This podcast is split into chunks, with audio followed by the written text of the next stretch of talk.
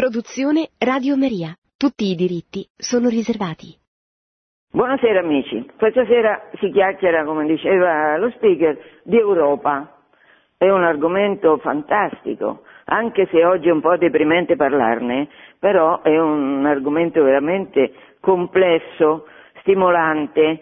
Allora facciamo così, eh, comincio io con una brevissima però importante introduzione su che tipo di continente è questo in cui viviamo, quali sono i fatti che l'hanno caratterizzato nel corso del tempo. Poi vedremo come si è arrivati all'impasse attuale, perché certamente si è arrivati a un impasse serio per cui si fa fatica a capire quali siano i veri obiettivi che portano avanti le autorità che guidano l'Europa, e poi vedremo come ultima appendice se c'è qualcosa che noi come cattolici possiamo fare, che cosa stiamo facendo noi cattolici perché questa organizzazione di stati eh, abbia una fine degna della storia del continente. Allora, prima eh, di presentarvi gli ospiti, dicevo, faccio un breve cenno io, una breve introduzione. Diceva Benedetto sedicesimo in una catechesi che faceva, a proposito, faceva delle catechesi splendide, ve le ricorderete, a proposito di San Colombano, che la prima volta che si parla di Europa è proprio in una lettera che Colombano indirizza a Gregorio Magno, siamo alla fine del sesto secolo, e Colombano dice, eh, rivolgendosi al Papa, che sei decoro della Chiesa romana e fiore augusto di tutte le Chiese d'Europa.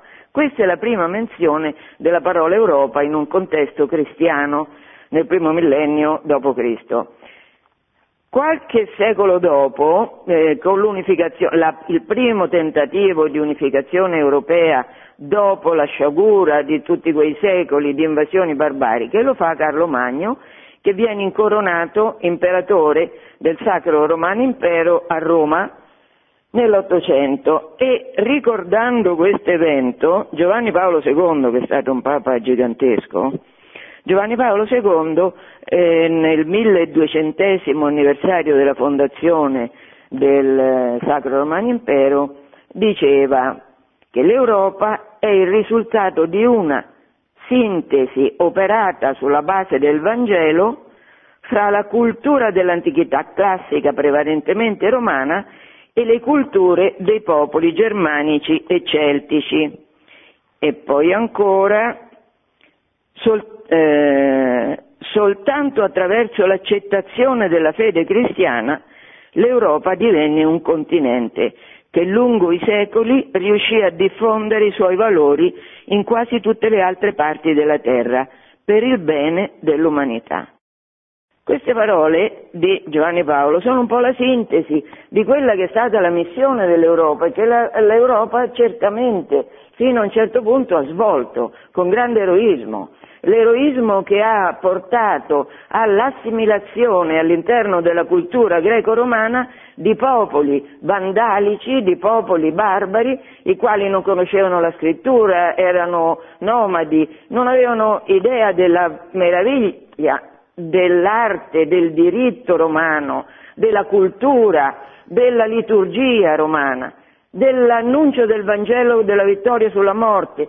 Allora la Chiesa, attraverso la vita eroica, attraverso in centinaia d'anni la vita eroica dei suoi monaci, essenzialmente i monaci sono stati quelli che hanno retto l'urto e hanno reso possibile la sopravvivenza della cultura greco-romana unita, come diceva Giovanni Paolo, alla, alle forze nuove, culturali anche nuove, di questi barbari eh, germani e slavi che hanno invaso i territori dell'antico impero romano.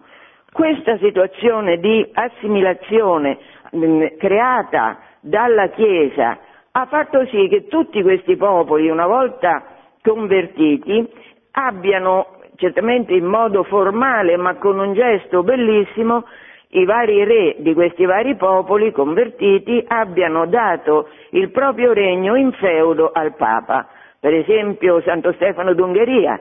Gli ultimi popoli invasori barbari sono stati i Normanni e, e gli Ungari, che erano terribili, hanno fatto razzie e stragi spaventose, eppure una volta convertiti il primo re convertito, Santo Stefano, è un gioiello della santità cristiana. Ecco, dicevo, tutti questi all'incirca nell'anno mille eh, donano simbolicamente, ma una simbologia che ha molto, è molto pregnante, il loro regno al Papa. Si va avanti, certo, fra difficoltà, fra papato e impero, molte difficoltà, terribile esilio del Papa da Roma a Avignone, ma comunque, fino ad arrivare alla metà del Cinquecento, perché nella metà del Cinquecento quel continente che era unito come cultura, come lingua il latino, come istituzioni, come arte, questo con, come fede, questo continente viene spaccato dalla rivoluzione protestante. Rivoluzione protestante che mette a soqquadro tutti i canoni culturali e economici che la cristianità nel corso di millecinquecento anni aveva elaborato. È stata una cultura, una rottura tragica che ha in qualche modo messo a repentaglio l'anima di questo continente che era tutto cristiano, tutto cattolico. Questa rottura Lutero l'ha fatta in nome della libertà. Ma la libertà che Lutero ha praticato e voluto è stata la libertà per i principi e solo per i principi, non valeva per nessun altro, valeva solo per i principi ai quali lui ha pensato bene di dare, lui che era un'autorità spirituale, non solo il potere temporale che detenevano, ma anche il potere spirituale, e questo l'ha fatto pensando di interpretare la volontà di Gesù. Quindi, dopo Lutero, in nome della libertà si trovano dei principi, capi di Stato, che hanno un potere totalitario e delle persone suddite che devono obbedire assolutamente al principe perché altrimenti vanno contro la volontà di Dio. Questa è una forma di totalitarismo contro cui la, che, che annienta la libertà della Chiesa, annienta la libertà del cristiano perché gli toglie... Per, anche da un punto di vista teoretico, gli toglie la possibilità di non fare quello che il principe ordina se questo va contro la volontà di Dio, perché Lutero sostiene che il principe parla secondo la volontà di Dio, quindi capite bene che orrore che è stata questa, questa rivoluzione fatta in nome della libertà, che però staccata dalla verità si è ritorta contro quelli che l'avevano pro, eh, promossa. Andando avanti, eh, è stata, andando avanti si è sviluppata una filosofia agnostica, anche come conseguenza della rivoluzione luterana e del libero arbitrio e del libero esame di Lutero. Lutero negava il libero arbitrio, in nome della libertà negava il libero arbitrio, questa è una contraddizione in termini fortissima, come tutto il pensiero di Lutero è contraddittorio. Comunque, adesso vedevo un altro aspetto, e cioè che eh, in nome del libero esame succede che la teologia viene a perdere la caratteristica che aveva di coronamento della conoscenza umana, perché certamente il massimo della conoscenza a cui noi come uomini possiamo arrivare è la conoscenza di Dio, ma questa parte è dalla rivelazione. Se ognuno interpreta la rivelazione come crede, come vuole, Lutero dice come lo Spirito Santo gli detta, è chiaro che non si può parlare più di verità a proposito della teologia, si parlerà di eh, quello che per uno vale, per l'altro non vale e così via. Chiaramente questo ha dato un impulso molto forte alla filosofia, perché è rimasta la filosofia a cercare la verità. Ecco, ma quale verità? Una verità agnostica, cioè una verità che rigettava in un primo momento, seguendo Lutero, rigettava solo Roma, in un secondo momento ha rigettato la rivelazione in toto, mettendo in pratica quella che è il programma, diciamo, della vita umana, eh, della ribellione umana sulla terra, che è dato dalla descrizione di Genesi tre, versetto uno, quando Satana tenta Eva, e la tenta perché? La tenta perché eh, fa nascere nell'animo di Eva, non si capisce come, è un mistero perché era, Eva vedeva Dio, comunque fa nascere nell'animo di Eva il disprezzo di Dio e la volontà di essere lei stessa Dio. In che cosa sarebbe consistito questa divinità di Eva? Nella possibilità di Eva di decidere lei cosa è bene e cosa è male. Questo fa la filosofia, questa fa la filosofia agnostica, decide lei cosa è bene e cosa è male contro la rivelazione e contro il magistero, quindi contro Roma. Qua c'è un attacco a Roma micidiale su tutti i fronti.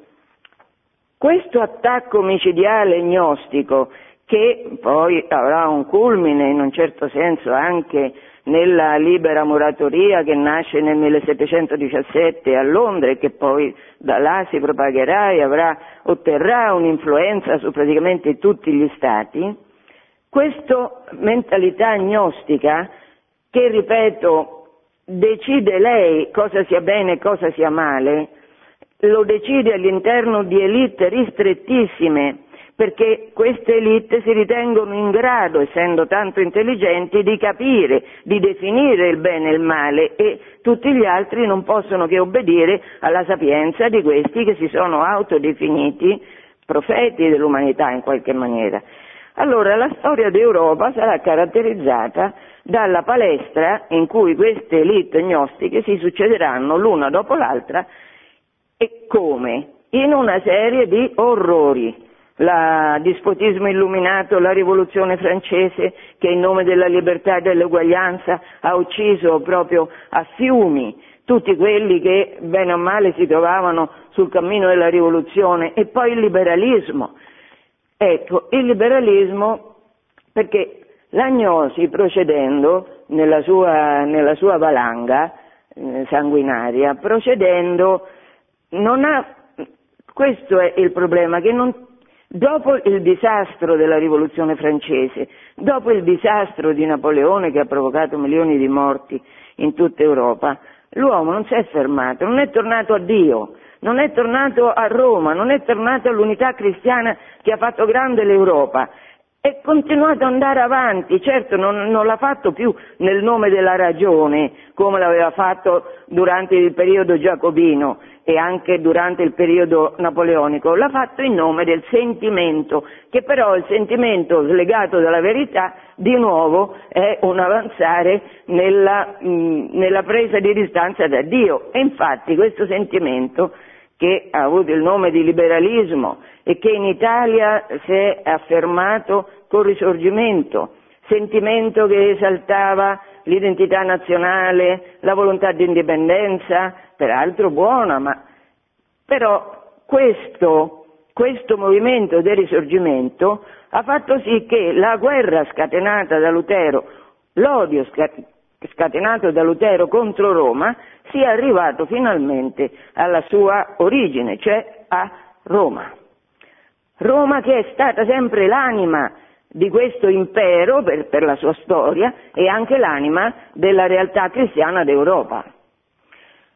Da questo punto di vista io ho scritto parecchi articoli e anche un libretto che è stata un, una sintesi, diciamo, di quello che avevo scritto mh, a proposito di risorgimento e di Europa. Il risorgimento è stato l'unificazione politica della penisola italiana che ha comportato la scomparsa dello Stato Pontificio, l'eliminazione di tutti gli ordini della Chiesa cattolica, che pure lo statuto definiva unica Chiesa di Stato, cioè come al solito belle frasi sono, si sono rivelate per quello che erano veramente, cioè erano l'incarnazione di uno spirito anticristiano che ha portato devastazione e morte in Italia e che ha ridotto noi italiani da essere sempre stati vessillo di civiltà e anche di ricchezza a poveretti che sono stati costretti a emigrare in tutto il mondo. Questo è stato il risorgimento.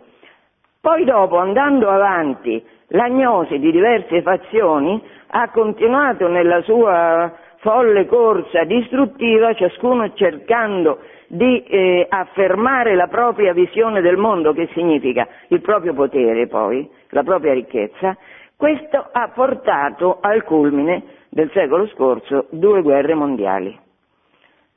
Guerre mondiali spaventose, per l'Italia la prima guerra mondiale è stata forse più terribile della seconda, ma comunque spaventose, alla fine della quale si è parlato di tentare, di, si è provato a ricostruire quell'unità europea che era stata persa, che era andata esplosa con Lutero. Ma come si è fatto questo? Si è fatto tornando a Roma, o no? Cioè si è fatto recuperando il rapporto con la nostra storia vera, con la nostra grande storia europea, o al contrario è stato fatto mettendo ancora una volta tra parentesi il cristianesimo per approdare a nuovi lidi gnostici? Questo è l'interrogativo un po' che mi pongo e che pongo ai miei ospiti. Adesso vorrei cominciare dal primo, che è il mio amico onorevole Alfredo Mantovano, che è stato il magistrato. Lui è tornato a fare il magistrato dopo la sua carriera brillante politica, è stato diversi anni sottosegretario al Ministero degli Interni. Alfredo, buonasera. Sì, buonasera, mi sentite? Sì, adesso sì. Temevo sì, buonasera... che io di essere fuori contatto. Eh, un saluto a tutti gli ascoltatori di Radio Maria. Allora Alfredo, che dici? Hai sentito quello che più o meno ho detto? Io ho fatto un quadro abbastanza drammatico della sì. situazione, ma insomma... Sì, sì, sì, ho sentito. Adesso io provo a scendere un po' più in basso e a, diciamo, ad andare... Sì, la mia più, era un'introduzione, certo. Ad andare più terra terra. Eh, io credo che oggi l'alternativa non sia quella banale tra eh, Europa sì e Europa no, neanche quella tra Unione Europea sì o Unione Europea no, ma che invece il quesito da porsi sia quale Europa. Do per scontato che, che ci siano delle ragioni importanti per provare il più possibile a tenere insieme i popoli europei, che sono certamente quelle che prima venivano ricordate, cioè eh, tutto ciò che lega eh, questa parte occidentale del continente asiatico, che non ha una sua identità territoriale, ma ha una eh, identità culturale che ha radici millenarie. E queste radici sono quelle che, come in tanti hanno ricordato, si fondano su tre città, cioè su Gerusalemme, su Atene, su Roma e su quel che ciascuna di esse ha rappresentato, e ovviamente non è una semplice sommatoria, è una sintesi che ha prodotto cultura e civiltà. Eh, ci sono le radici, eh, c'è tutto quel che la pianta fondata su queste radici ha sviluppato nel corso dei secoli e dei, e dei millenni.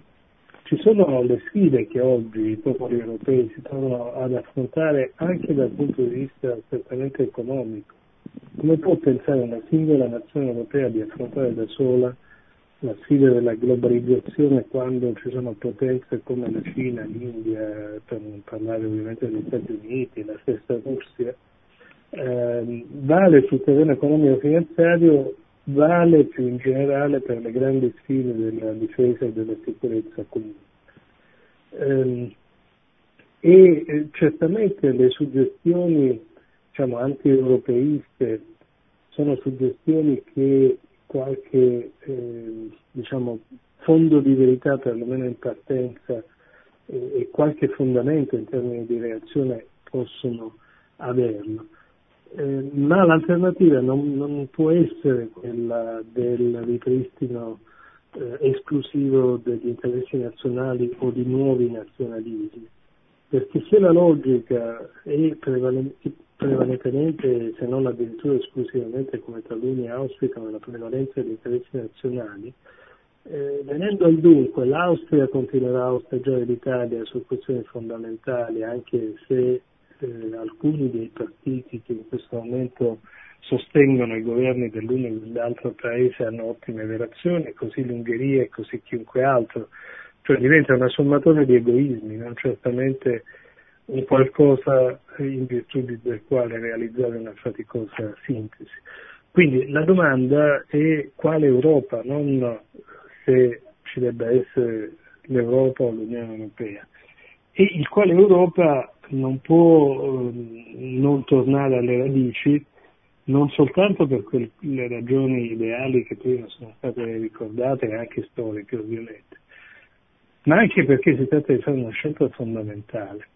Allora, due anni e mezzo fa circa, eh, tre leader di importanti paesi europei, due di loro adesso non lo sono più e, e una terza è in via di, di uscita, parlo di Hollande, eh, Matteo Renzi e Angela Merkel, si ritrovarono insieme a um, Ventotene a fare un pellegrinaggio sulla tomba di Altiero Spinelli, il quale, come tutti sappiamo, eh, è l'autore di quello che viene da molti ritenuto il, man- il manifesto fondante dell'Unione Europea.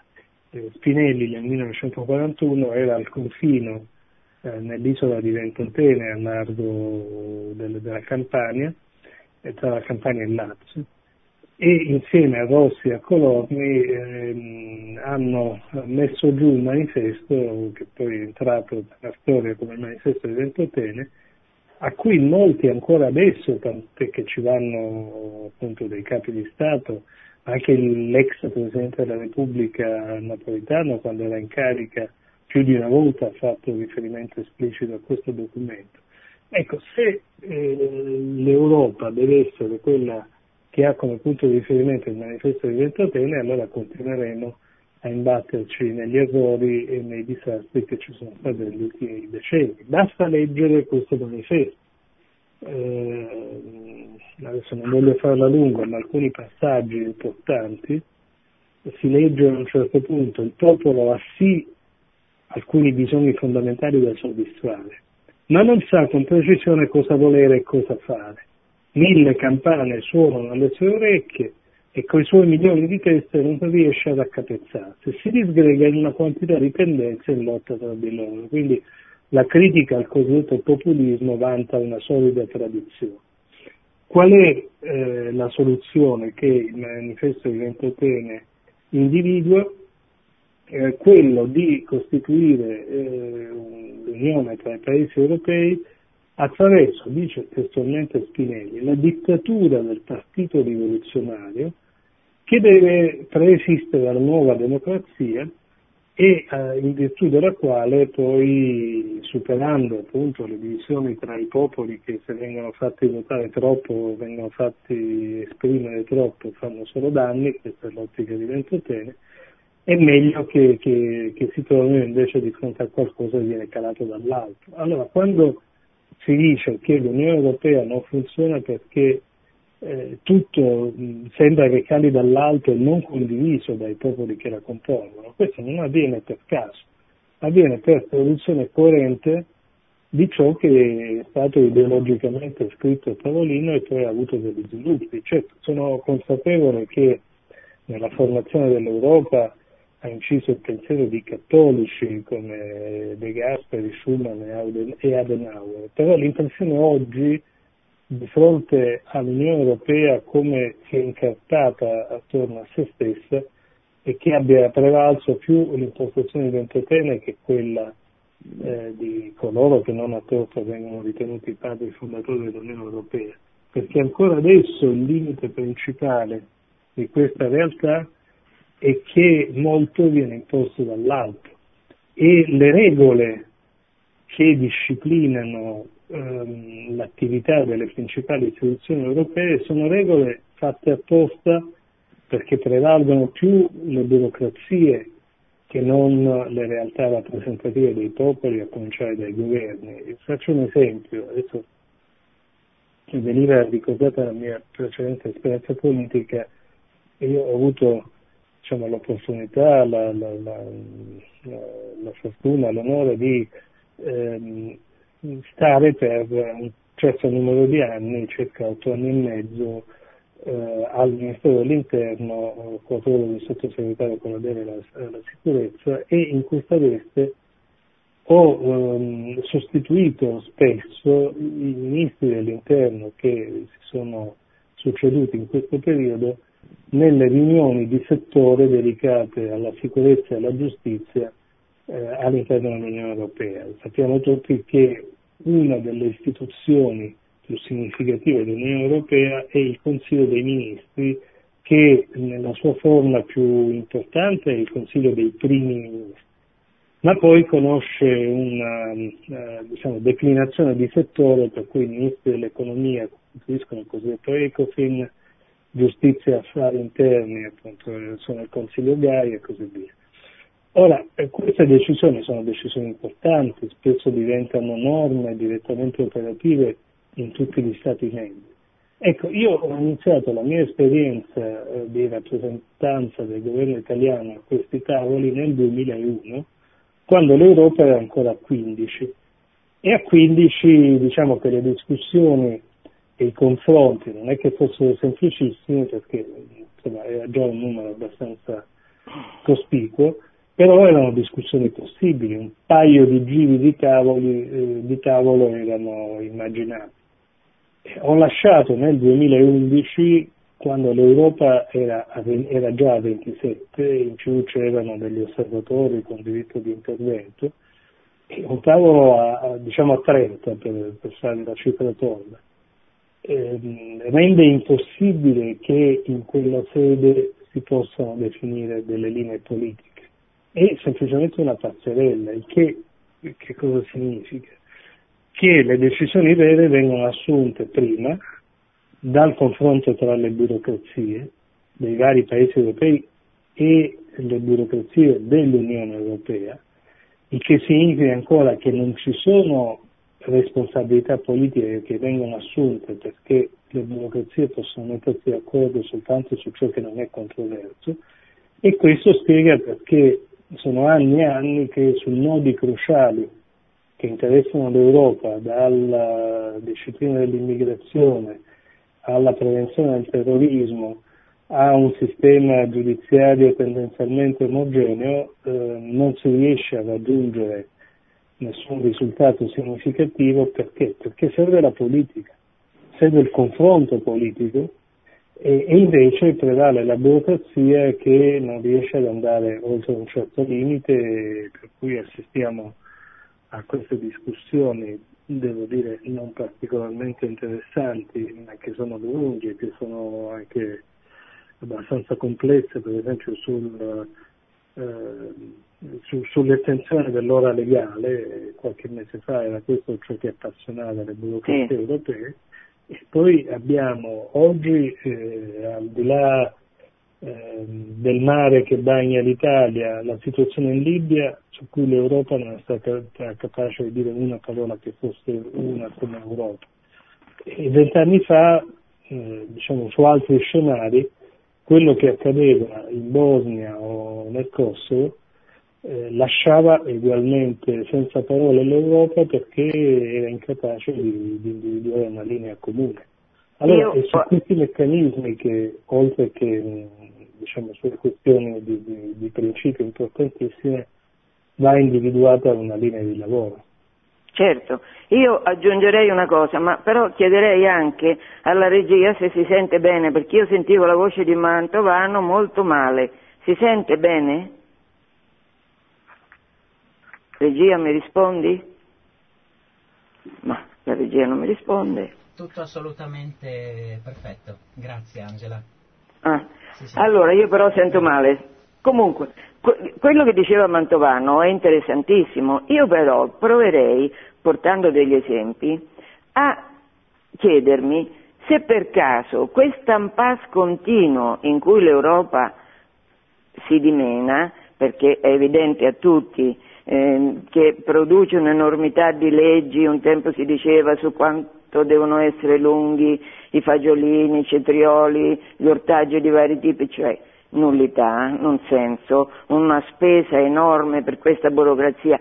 Allora mi chiedo, è possibile che questa indecisione cronica in cui l'Europa si dibatte sia originata dal fatto che ci sono quelle elite anticattoliche che hanno proprio odio per la Chiesa Cattolica e per Cristo, che stanno cercando surrettiziamente di imporre la loro visione gnostica a tutto il continente, a tutti i popoli, popoli alcuni dei quali fanno chiaramente resistenza a questo, per pertanto avevano approntato una Costituzione avveniristica e sia l'Olanda nel duemilacinque che la Francia l'hanno bocciata quando è stato fatto un referendum e si sono fermati, ma perché? E nello stesso tempo nel preambolo della Carta Europea dei diritti che è stata approvata a Nizza, pensate che cosa si diceva?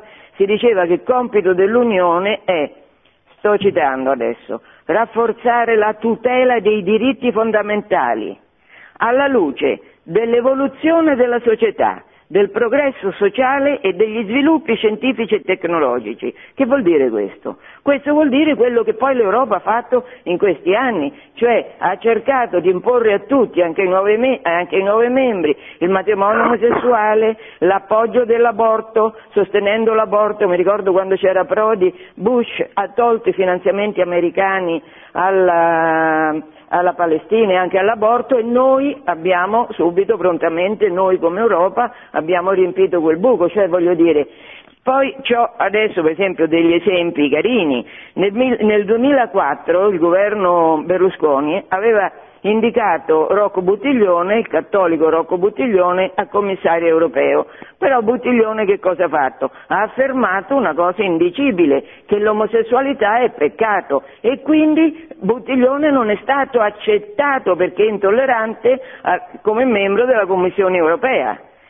Nel duemiladieci, questi sono esempi eh, drammatici, drammatici che non hanno avuto nessuna presa di posizione seria in nessun governo, nemmeno in quello italiano. Nel duemiladieci è stata promossa dalla Commissione europea un'agenda multiculturale. Questa agenda eh, che è stata distribuita in tre milioni di copie in ventunomila scuole. Bene, qual era l'obiettivo di questa agenda? Dare visibilità a tutte le feste di tutte le possibili religioni che, che sono presenti in Europa, tutte, tutte, meno quella cristiana, perché in questa agenda non c'era presente né il Natale né la Pasqua. Se ne, è accorto, ci sono, se ne sono accorti i vescovi inglesi. Guarda caso i vescovi inglesi hanno protestato e che cosa ha detto l'Unione Europea? Uh, ops, è stato un errore, eh, beh, un errore, cioè tutte le feste, beh questo anche in Italia, Bassolino aveva fatto una, la stessa cosa. E l'ultima significativissima eh, esempio che voglio portare, che va proprio nella direzione che diceva Mantovano prima, è quella del di Monti, di questo governo che è piovuto dal cielo, dopo che è piovuta dal cielo la crisi del governo Berlusconi, piovuta dal cielo perché c'è stata tutta una concomitanza incredibile che non dipendeva dalla volontà del popolo italiano che aveva votato compattamente per Berlusconi, che l'hanno costretto alle dimissioni. È stato piovuto dal cielo Monti.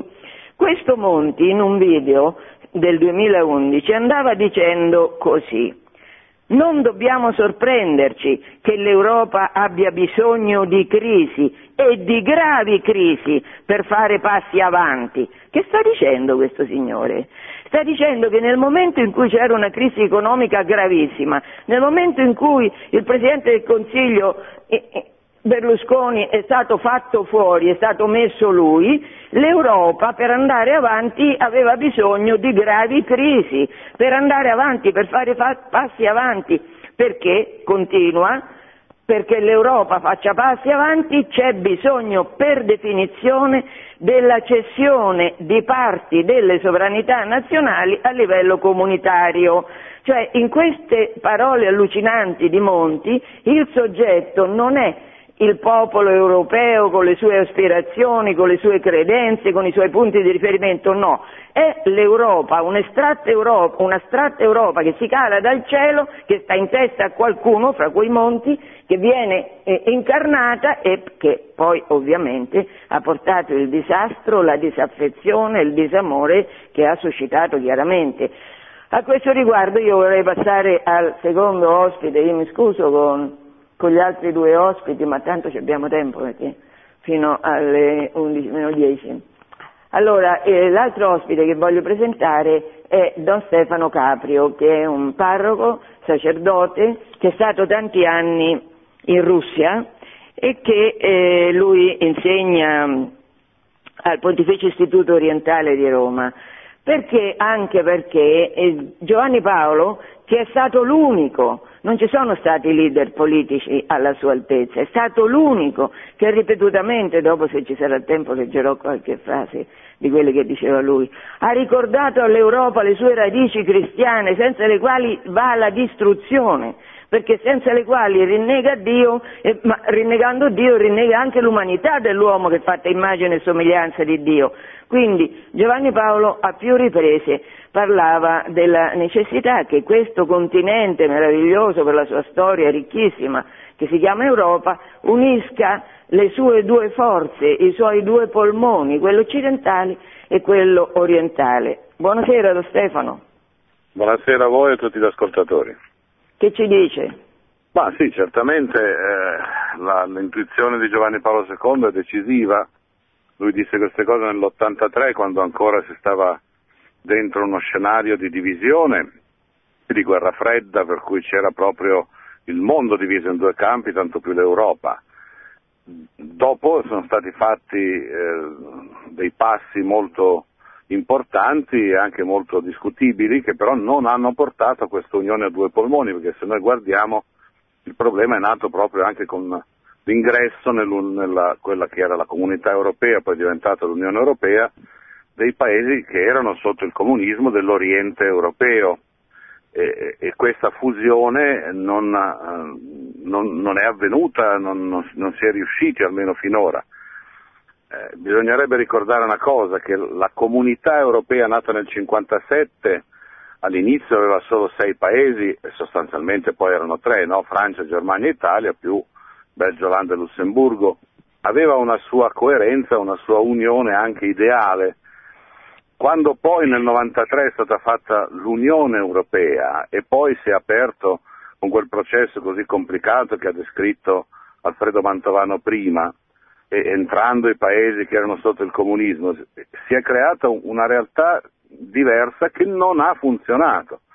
Non si può dire che la Comunità Europea dei primi cinquanta anni fosse perfetta, ma nessuno protestava perché si sentiva, al di là eh, di questo processo di cristianizzazione e di omologazione eh, gnostica, come ha detto lei, che era in atto già mh, da tempo, ma non si sentiva la divisione. Oggi si, si vede che c'è una forte divisione, e tra l'altro nonostante l'Europa ormai sia ventotto, diventeranno ventisette stati, non dimentichiamo che metà del territorio del continente europeo non fa parte dell'Unione Europea. La Russia, la Bielorussia, l'Ucraina, buona parte dei Balcani che vogliono entrare ma non sono ancora entrati, a parte la Norvegia e la Svizzera che non sono mai entrati, l'Inghilterra che se ne sta uscendo. Tutto questo è più di metà dell'Europa che non fa parte dell'Unione Europea. Allora è vero, come diceva Mantovano, quale Europa? L'Europa che eh, profetizzava, che sperava Giovanni Paolo secondo dei due polmoni, ci spinge a, a far capire come ci voglia davvero una eh, integrazione di diversi. Questo è ciò che aveva fatto il cristianesimo, salvando anche l'eredità greco-romana, che era stata una lunga elaborazione di diverse ispirazioni.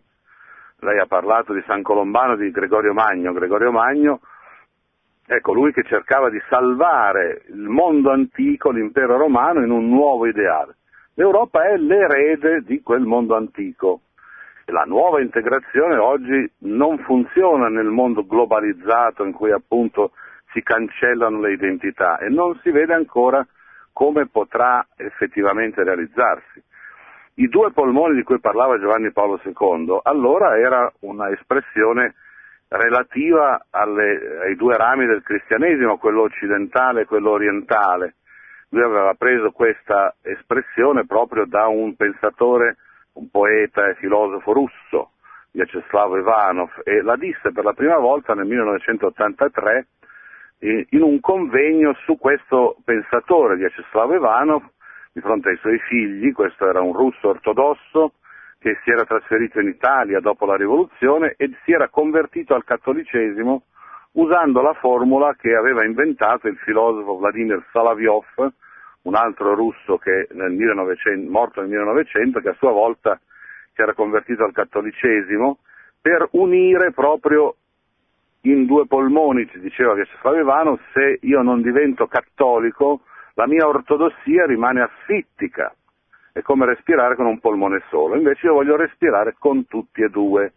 E da allora Giovanni Paolo secondo lanciò questa espressione che ci dice che bisogna saper far respirare insieme anche queste due diversità, e, e le, le diversità che respirano insieme, che trovano un battito comune, sono il vero significato dell'Europa. Allora, se vogliamo opporci all'omologazione gnostica di cui parlava lei, dobbiamo ritrovare un modo con cui il cristianesimo si fa promotore di una nuova convergenza, di un nuovo dialogo. Possiamo ricordare che questa è, è la linea che ha seguito dal, dal Papa Giovanni, Santo Papa Giovanni Paolo secondo, anche il Papa Benedetto sedicesimo e anche il Papa Francesco. Nel, nel duemilasedici Papa Francesco ricevette il premio Carlo Magno e nel discorso per il premio Carlo Magno ha parlato proprio di questo. I, i tre motivi per cui l'Europa si deve rigenerare sono l'integrazione, il dialogo e la generazione, la capacità di generare, quindi anche di fronte alle giovani generazioni, nuovi, eh, pos- nuovi orizzonti di eh, unità tra diversità. Questo eh, deve essere fatto in un modo diverso. Oggi i paesi dell'Europa orientale ci impongono un modello che non soffochi le identità nazionali, le identità dei popoli e l'identità religiosa dei popoli, soprattutto l'identità cristiana.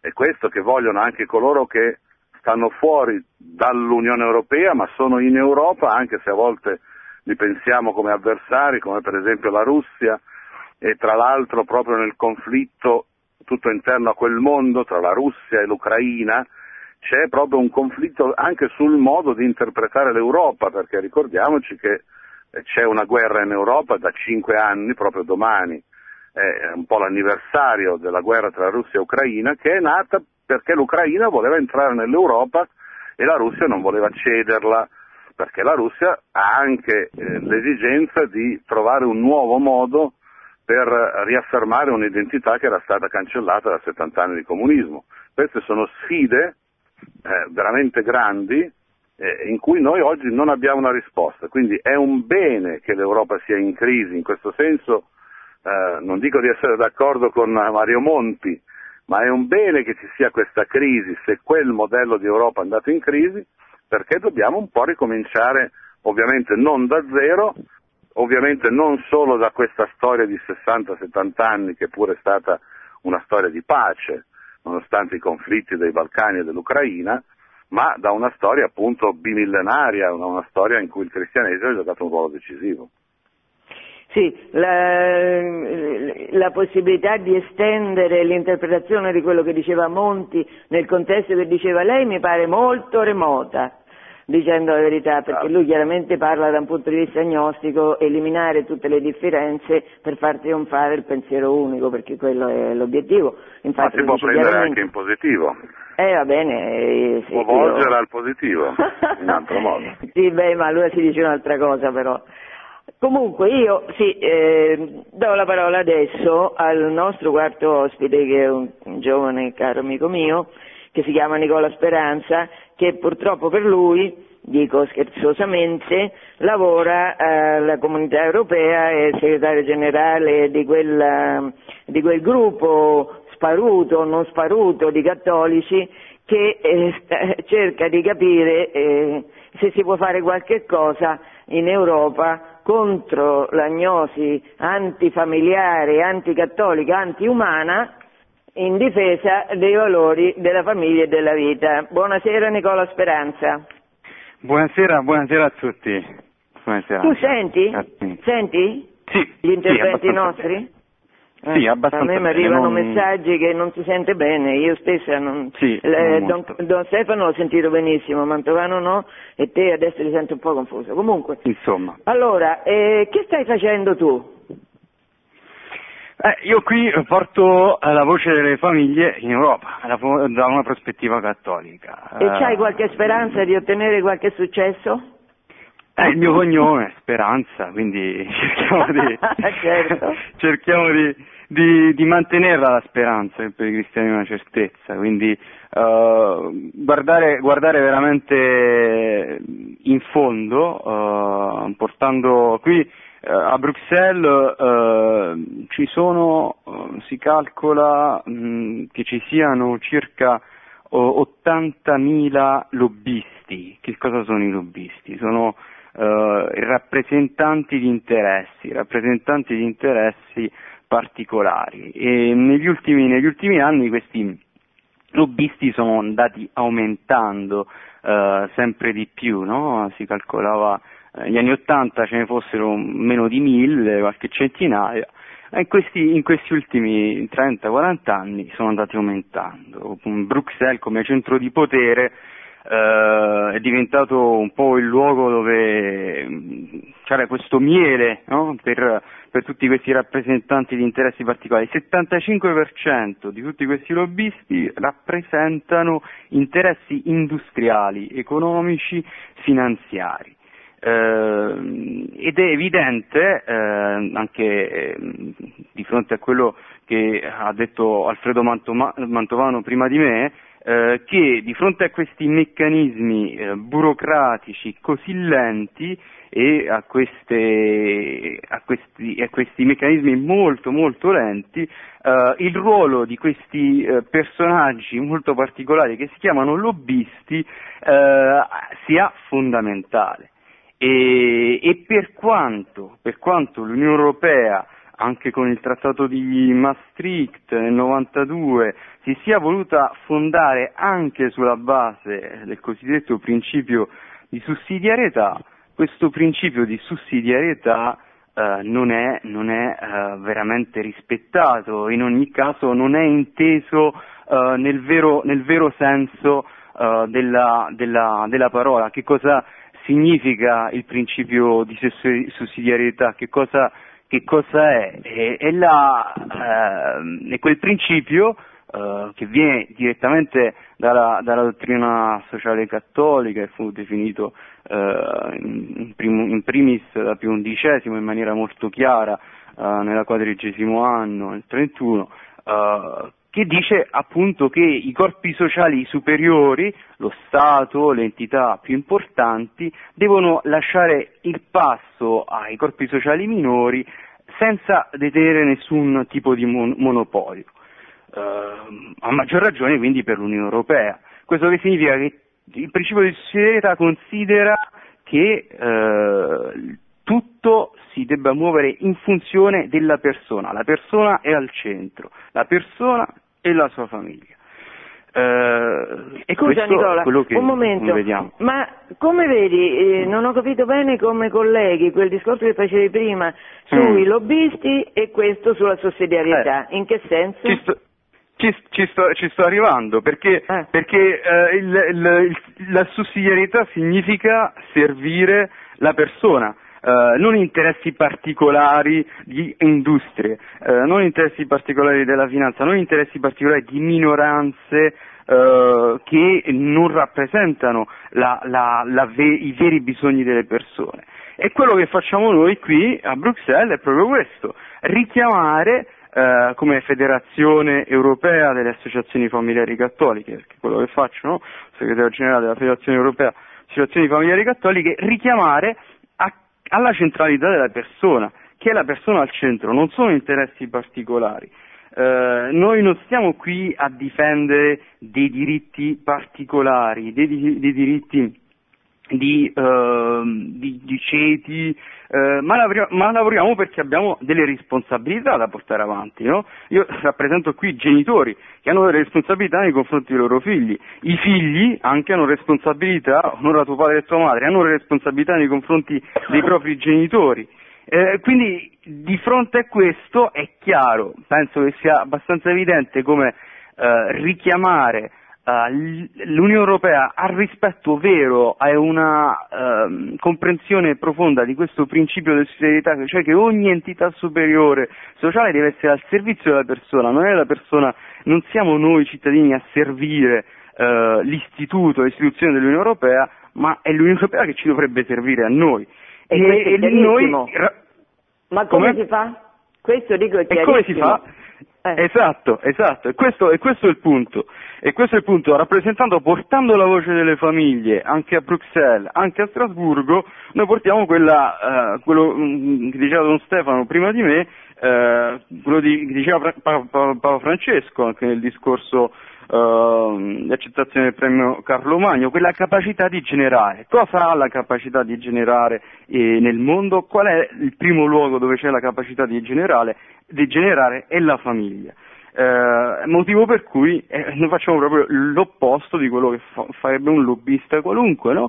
E portare, portare avanti Nicola, una visione sul bene comune. A noi quattro e a, a, anche, a quasi tutti quelli che ci ascoltano, però che strumenti operativi avete individuato?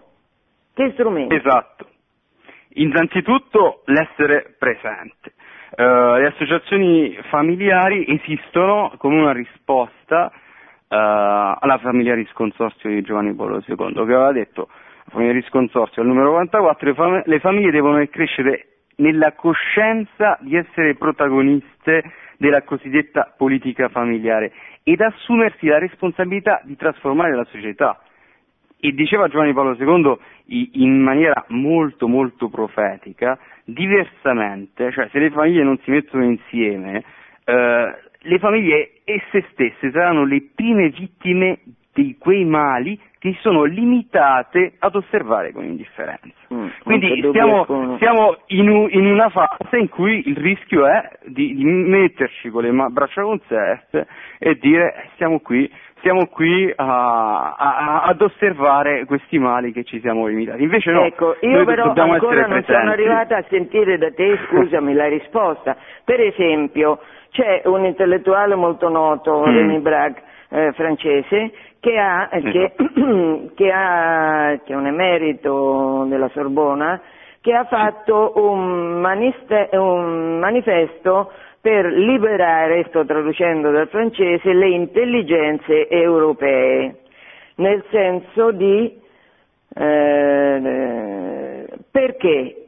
Liberarle in che senso? Nel senso, in nome della verità, ecco, viene eh, ribadito questo concetto, la verità, la verità si è persa in nome del relativismo, in nome del multiculturalismo, tutti uguali, tutti sullo stesso piano, qual è la verità? Questo è un intellettuale che si perché dice, a un certo punto dice, eh, sventura, sventura a noi se noi stiamo zitti. Quindi lui fa esatto. questo movimento Quello culturale che, che si muove. che si muove sui giornali, la stampa, cioè nel dibattito pubblico. Allora, voi avete fatto pure voi un manifesto e esatto. questo manifesto avete intenzione di fare cosa di questo manifesto? Proporlo il, a quelli che manifesto... saranno candidati alle elezioni europee che ci saranno fra due mesi? Esatto, il manifesto non è per noi per tenercelo, cioè un manifesto quello che, di Rémi Brague, eh, di altri intellettuali cattolici, che è un manifesto più culturale, diciamo, eh, ma quello che abbiamo noi della Federazione Europea Associazioni Familiari, che i membri della Federazione eh, promuovono nei paesi, è eh, un manifesto per i candidati, in cui si chiede ecco, ai candidati alle elezioni europee. Perché è importante che, io credo, dopo quello che abbiamo detto tutti, anche con sfumature diverse, mm. è importante che, eh, che al, quando ci saranno le elezioni andiamo a votare, ma è, completam- è molto esatto. difficile capire per chi votare, perché è un parapiglia, non ci si capisce niente.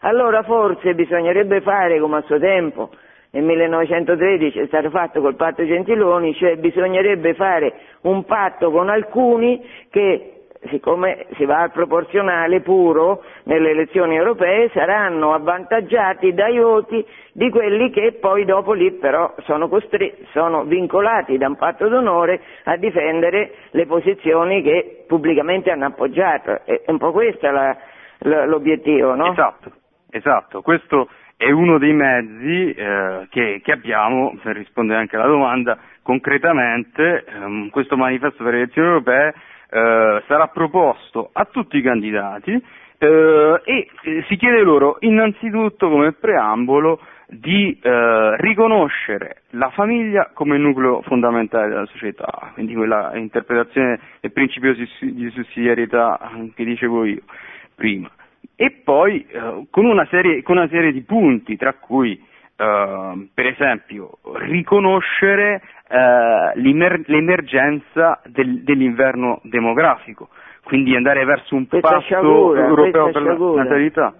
Esatto, esatto, nessuno Stato dell'Unione, dell'Unione Europea eh, raggiunge quello che è così chiamato il tasso di sostituzione, cioè due virgola uno figli per donna. Neanche nessuno la Polonia? Stato dell'Unione Europea, neanche la Polonia, nessuno Stato, anzi, anzi, la Polonia soffre le conseguenze di anni e anni di applicazione di politiche eh, comuniste, sovietiche, eh, e, e con una, un, una liberalizzazione dell'aborto che è stata, che è stata limitata soltanto dopo eh, la fine del, dei, dei regimi. Eh sì. Però è anche vero che la Polonia ci ha avuto Giovanni Paolo e che il governo polacco sta dando delle agevolazioni fortissime a chi fa figli.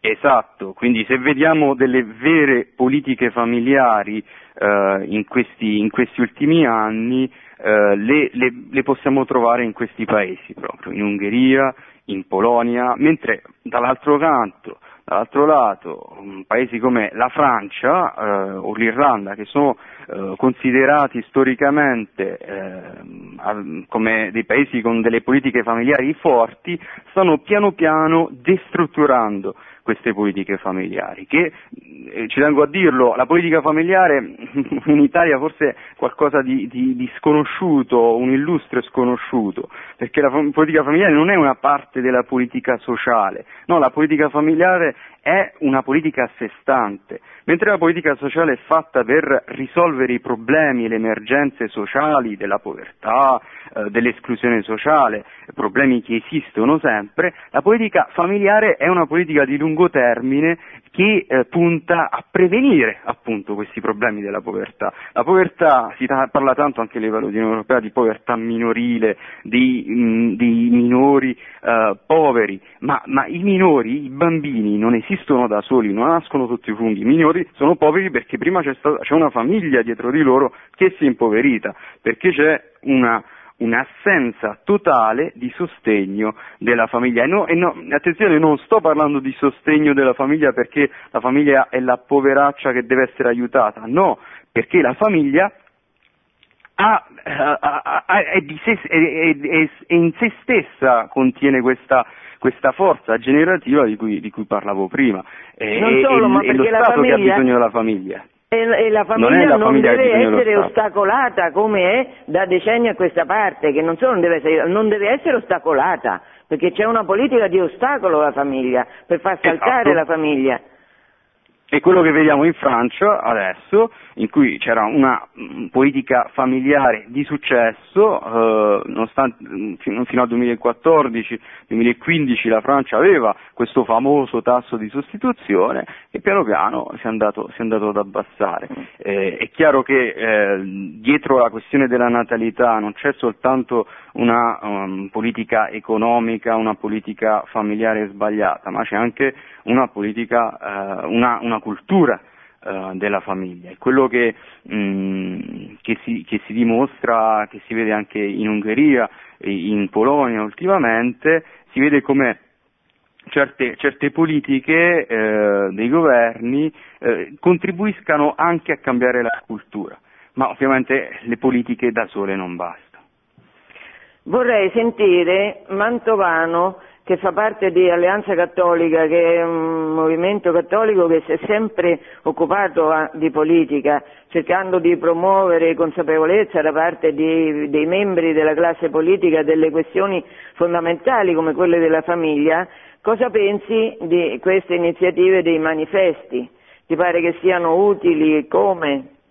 No, certamente sono utili, purché non, non ci si limiti soltanto a queste, per due ragioni fondamentali, che insomma ne sono stati fatti tanti nel corso degli anni, soprattutto negli ultimi anni, e eh, vi è la tendenza da parte di taluni candidati che poi vengono eletti anche, eh, non voglio generalizzare, soltanto alcuni, eh, di firmare tutto ciò che gli viene sottoposto, salvo poi a manifestare delle riserve in tutto in parte, a dimenticarsi di ciò che, che si è firmato.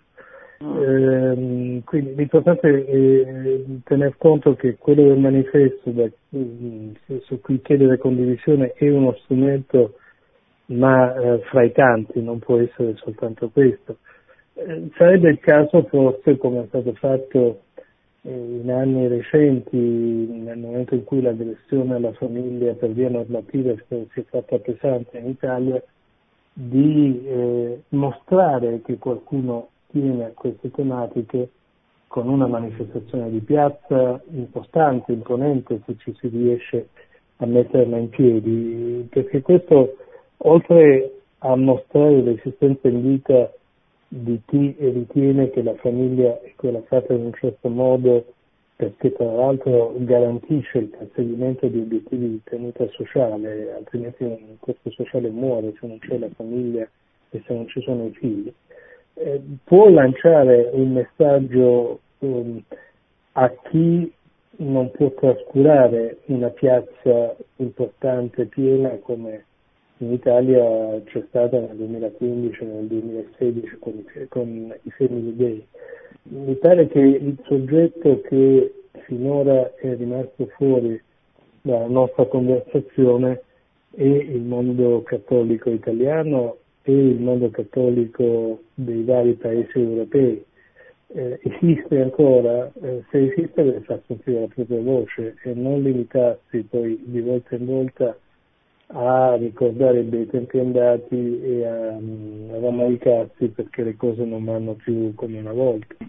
Eh, e oltre alla um, rivendicazione non di questioni proprie, perché la famiglia è un patrimonio di tutti, essere presenti, far presente la propria voce è, è qualcosa di, di importante da parte del mondo cattolico, anche a sostegno di quei paesi come la Polonia e l'Ungheria che eh, qualche segnale lo stanno dando, lo stanno dando in termini di attenzione ai diritti fondamentali, lo stanno dando anche in termini di resistenza ad alcune imposizioni, per esempio quelle Che, che provengono dalle corti di giustizia europee, dalla C E D U, dal, dalla corte di, del Lussemburgo.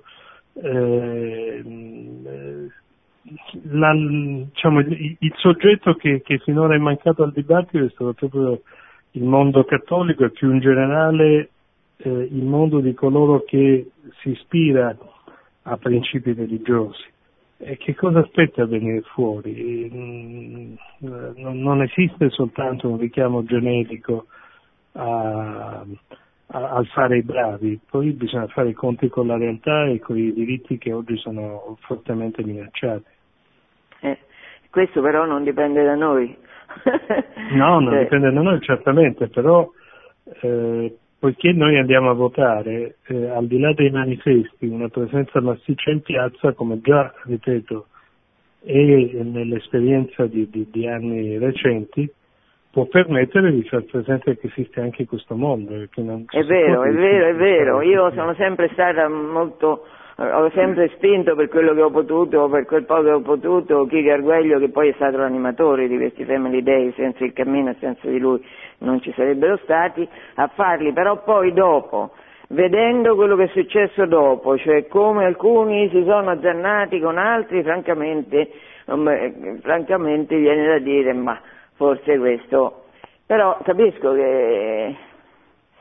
Eh sì, ma c'è un popolo che comunque è disponibile a ristosso agli appelli, il che significa che ci tiene, e poiché oggi la distanza da colmare è quella tra i popoli europei e chi li rappresenta, eh, farsi, rendersi visibili eh, significa è già fare un passo, non risolutivo, ma è già fare un passo, altrimenti comandano le lobby più forti. Ora, ma non c'è dubbio, non c'è dubbio. Eh. Non c'è dubbio di questo, infatti...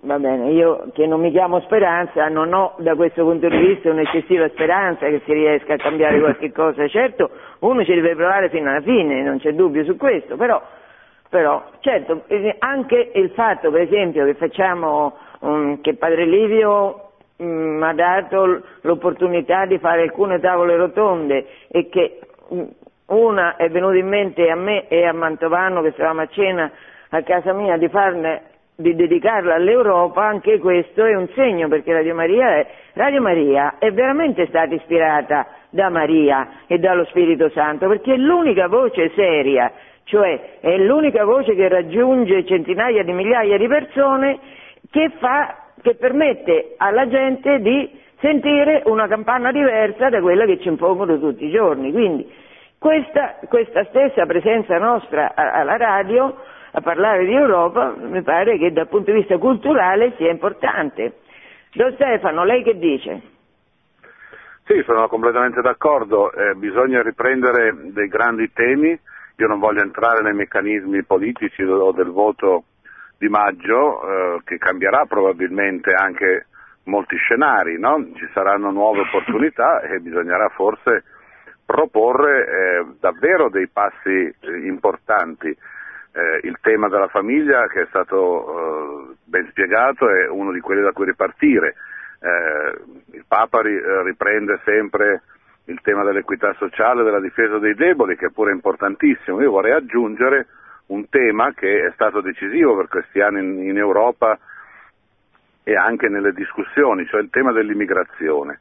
Ora, se finalmente, non dico con il voto di maggio, ma in questa fase, si riuscirà a risolvere la questione del controllo dell'immigrazione, che è un problema gravissimo e che hanno posto soprattutto i paesi dell'Europa orientale, i paesi di Visegrad.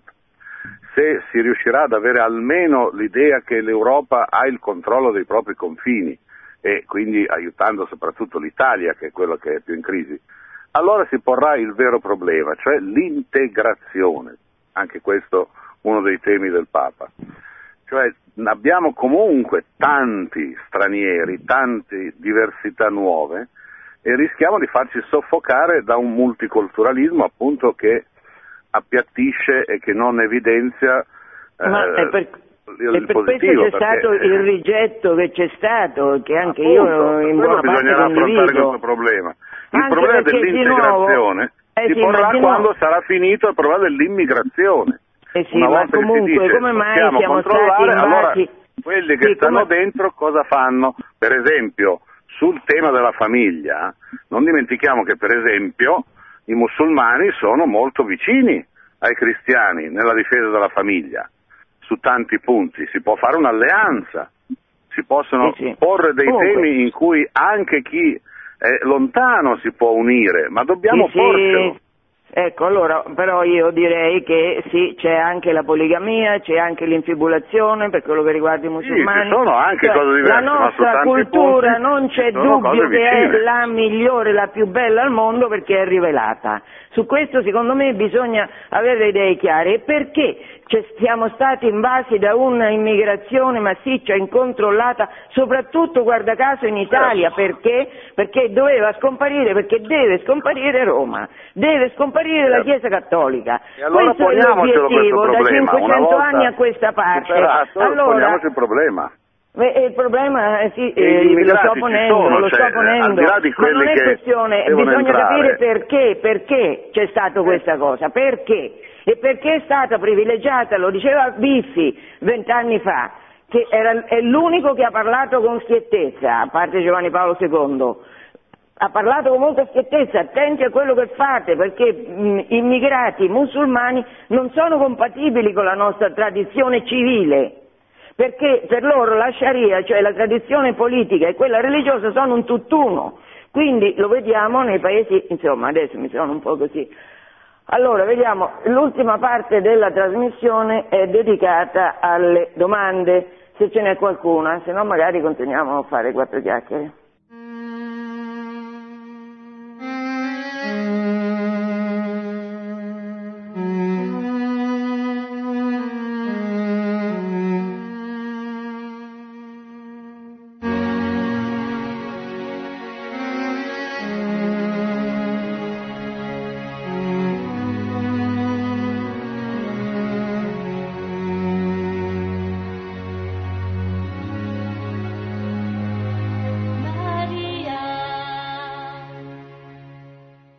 Pronto? Pronto? Sì? Senta, dottoressa, eh, mi chiamo Rossana da Roma, ma io sono una povera ignorante perché ho fatto la quinta elementare e mi sembro proprio di cultura bassa bassa. Mi piace tanto quando che lei espone i fatti della storia, ma quando che questa eh, diciamo eh, invasione di stranieri, quando che non c'è ordine c'è caos, ma è una cosa talmente semplice. E poi è stato detto che questa politica eh, diciamo ci ha avuto interessi enormi, grandi per far entrare questi stranieri, ma facciamo finta tutti di non capire. Carissima signora, che vuole che le dica? Che vuole che le dica? Io, eh... Qualcuno di noi vuole rispondere alla signora?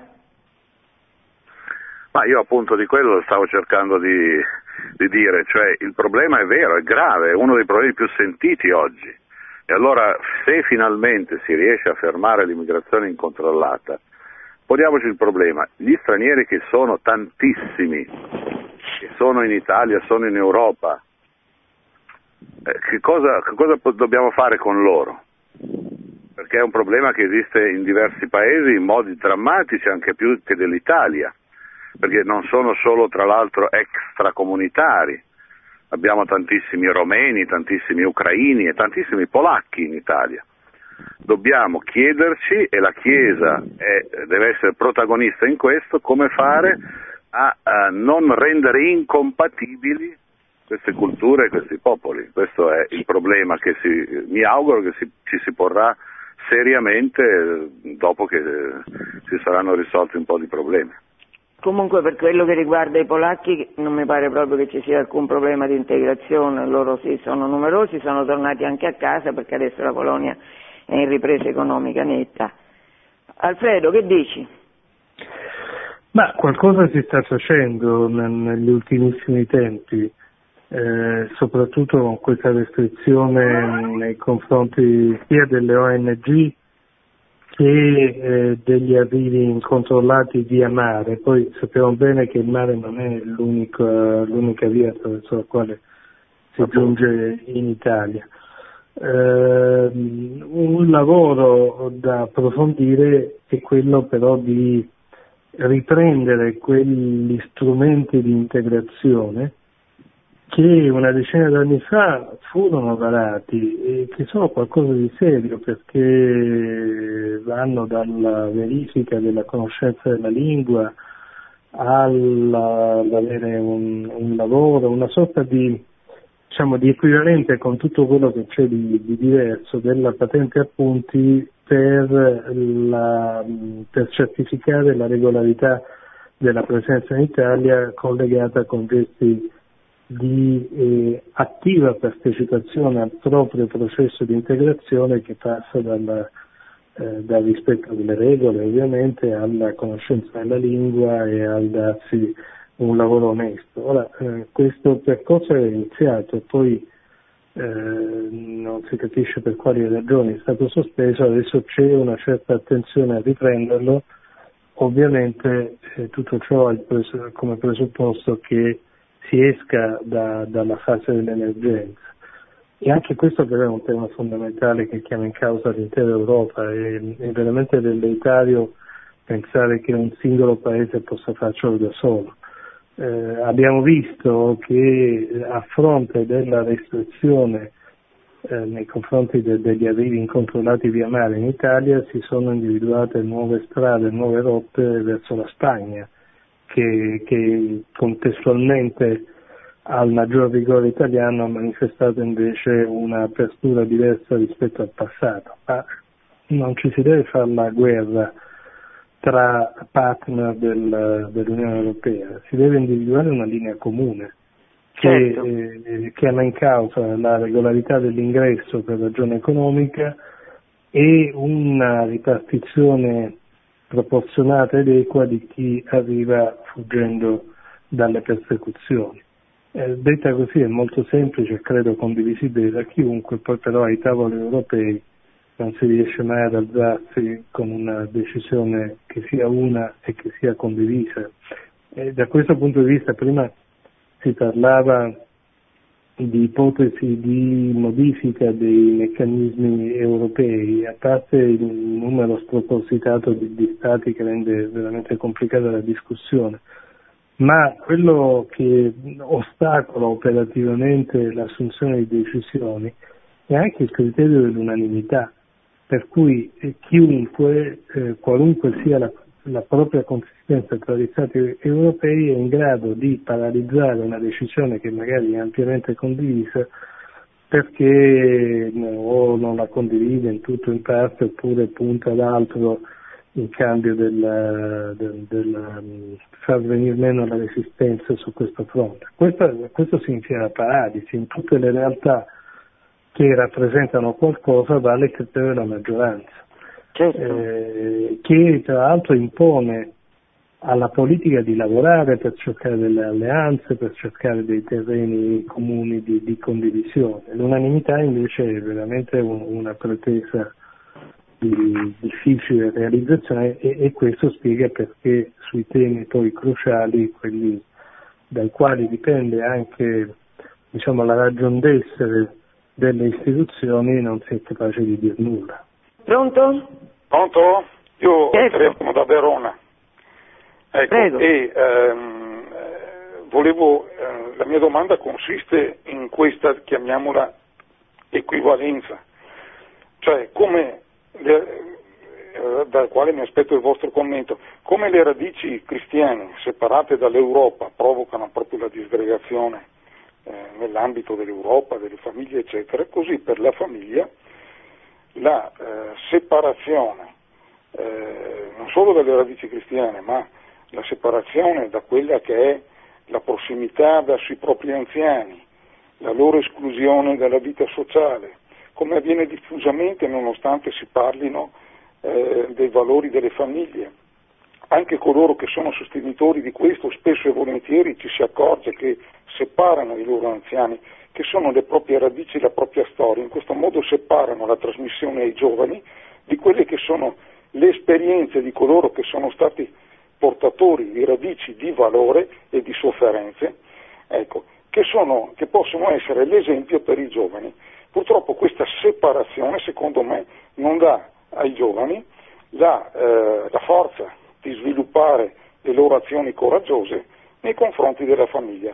Questo in fondo l'ha detto il Papa in tutti i suoi, in tutti i suoi diciamo, pellegrinaggi. In Perù l'ha ripetuto ai giovani tre volte: se non siete vicini ai vostri nonni, ai vostri anziani sofferenti, non avete futuro.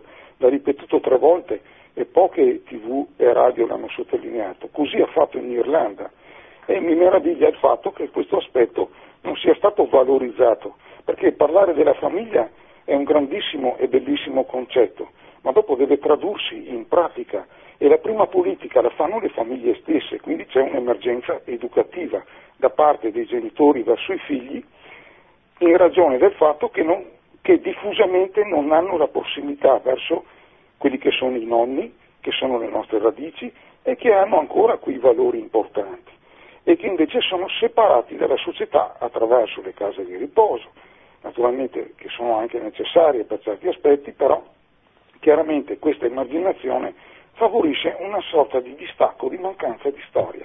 Da questa mancanza di storia mancano le spinte. Ecco, questa è la mia osservazione e domanda. Grazie. La ringrazio. Nicola, tu sei stato più taciturno di noi, vuoi rispondere tu che sei un ragazzo? Beh, ehm, se ho capito bene la, la questione riguarda la, la, il, il legame come noi guardiamo le nostre radici. Eh, come dice San Papa, San Papa Francesco spesso, le radici non sono qualcosa di morto ma qualcosa di vivo. E effettivamente quando si parla di demografia, di natalità, Eh, eccetera, eh, si parla anche di quella che eh, chiamiamo solidarietà intergenerazionale, cioè c'è bisogno in una società che invecchia sempre di più di una solidarietà intergenerazionale. Ora questo da una prospettiva cristiana è naturale, è normale, ma in una società totalmente eh, secolarizzata non è affatto scontato, soprattutto se vediamo l'impennata ehm, del, del, della pratica dell'eutanasia, ehm, io vivo eh qui in Belgio, eh, e c'è un, una, una sorta di gerontofobia, no? una, una paura dell'anziano, una paura del vecchio, e si è arrivati alla... alla mh, Alla, all'eutanasia per semplice vecchiaia, non si ha più voglia di vivere e eh, ci si dà la morte. Eh, e questa è la società nella quale stiamo, e, la, e questa è la società in cui noi siamo, siamo chiamati a parlare di famiglia, eh, una società in cui non, non ci si sposa più, perché abbiamo parlato di statistiche demografiche, ma il vero problema dietro di questo è che se non si fanno figli è perché anche non, non ci si sposa. In Italia sono uscite le statistiche l'altro ieri dell'Eurostat.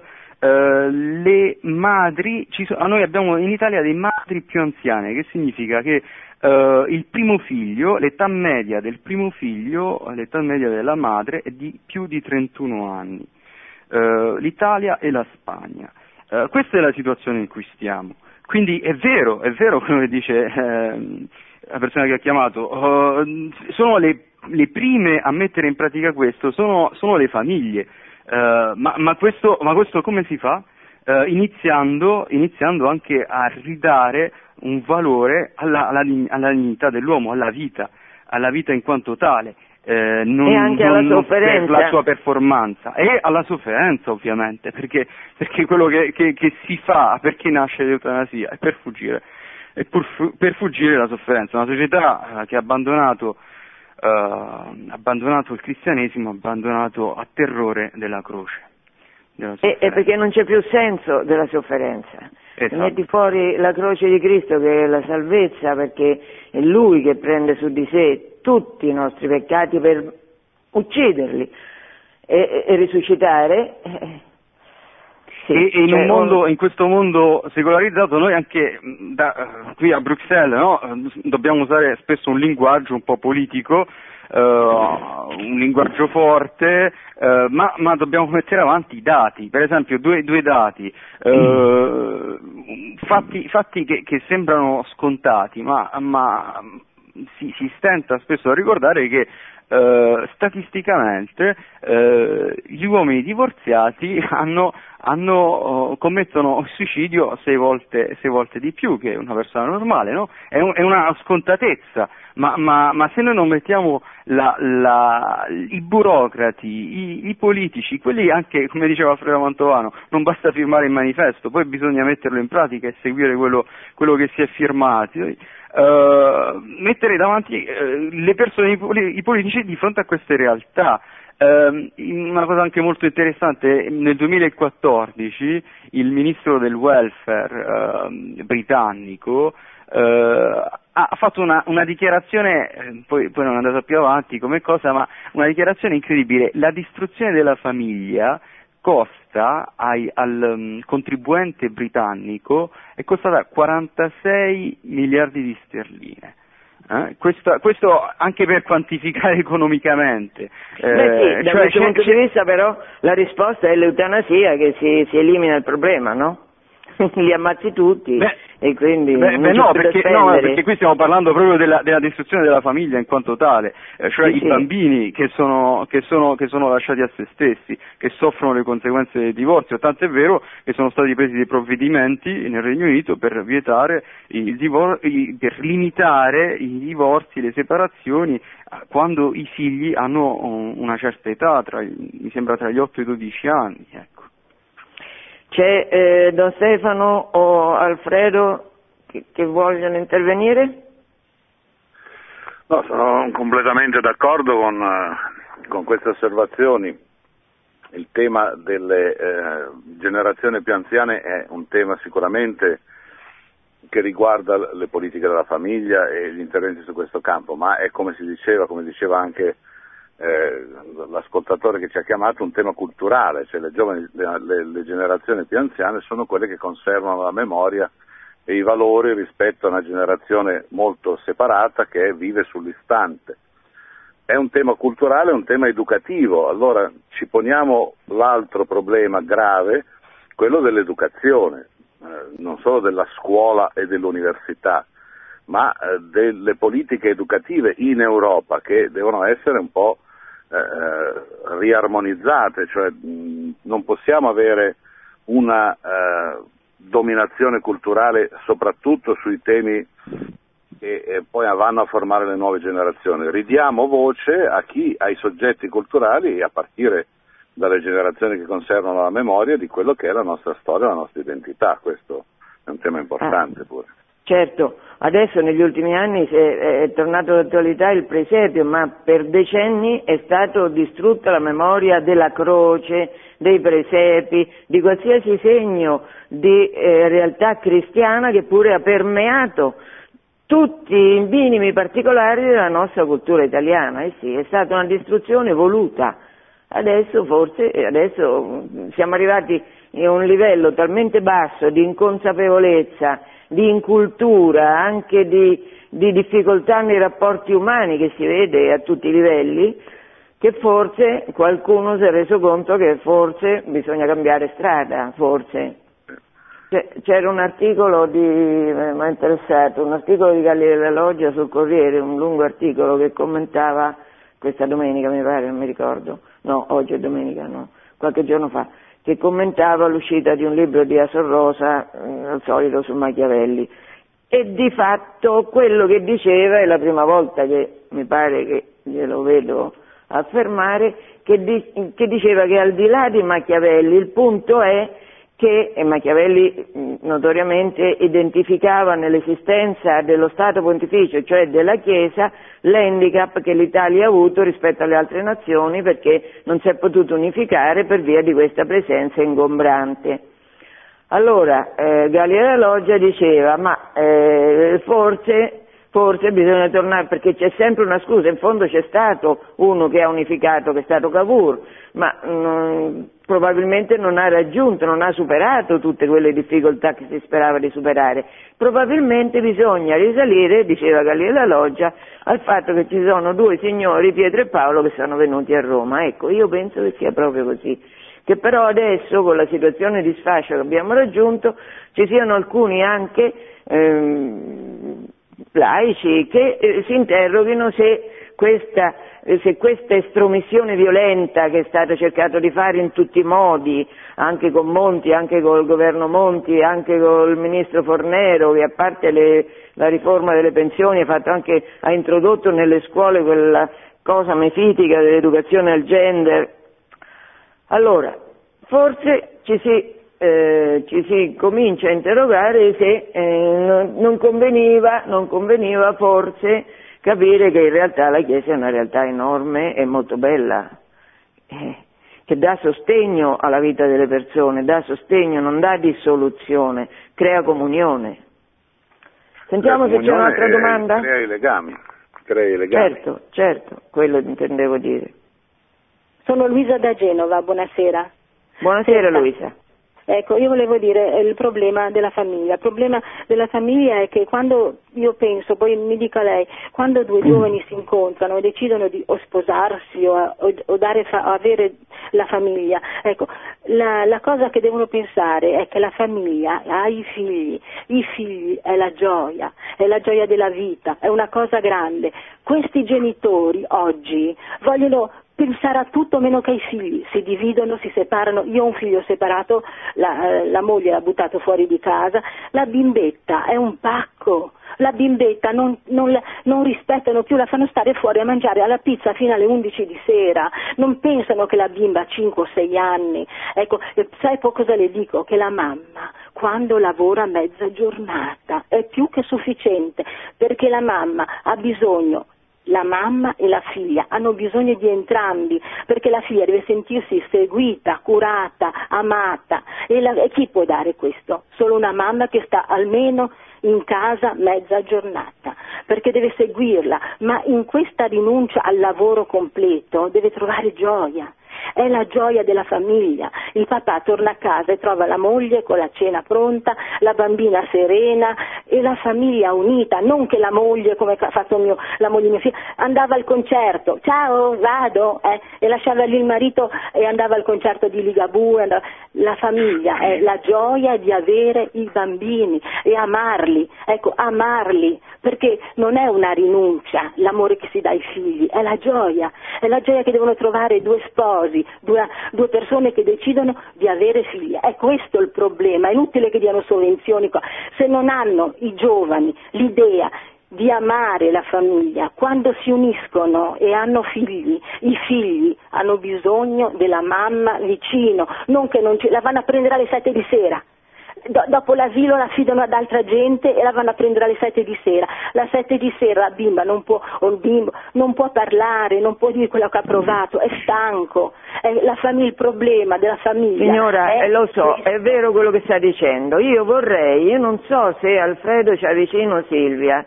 Silvia è eh, una mia amica che è la moglie di Alfredo Mantovano, è una donna che vive santamente la cosa che lei stava dicendo. Alfredo, c'è Silvia? Eh, no, purtroppo no. No. E allora di tu, rispondi tu. Eh, ma guardi, adesso um, credo che, che ci si debba la- lasciare eh, non per obbligo, ma, ma perché è nella natura delle cose, guardando al futuro con, con fiducia e soprattutto con, con speranza. E, mh, ci sono stati nel corso dei, dei, dei millenni cristiani dei momenti di, di forte crisi, pensiamo a quando si pensava, a quando si immaginava che stesse finendo il mondo perché finiva una cosa importante ma non coincidente col mondo, che era l'impero romano.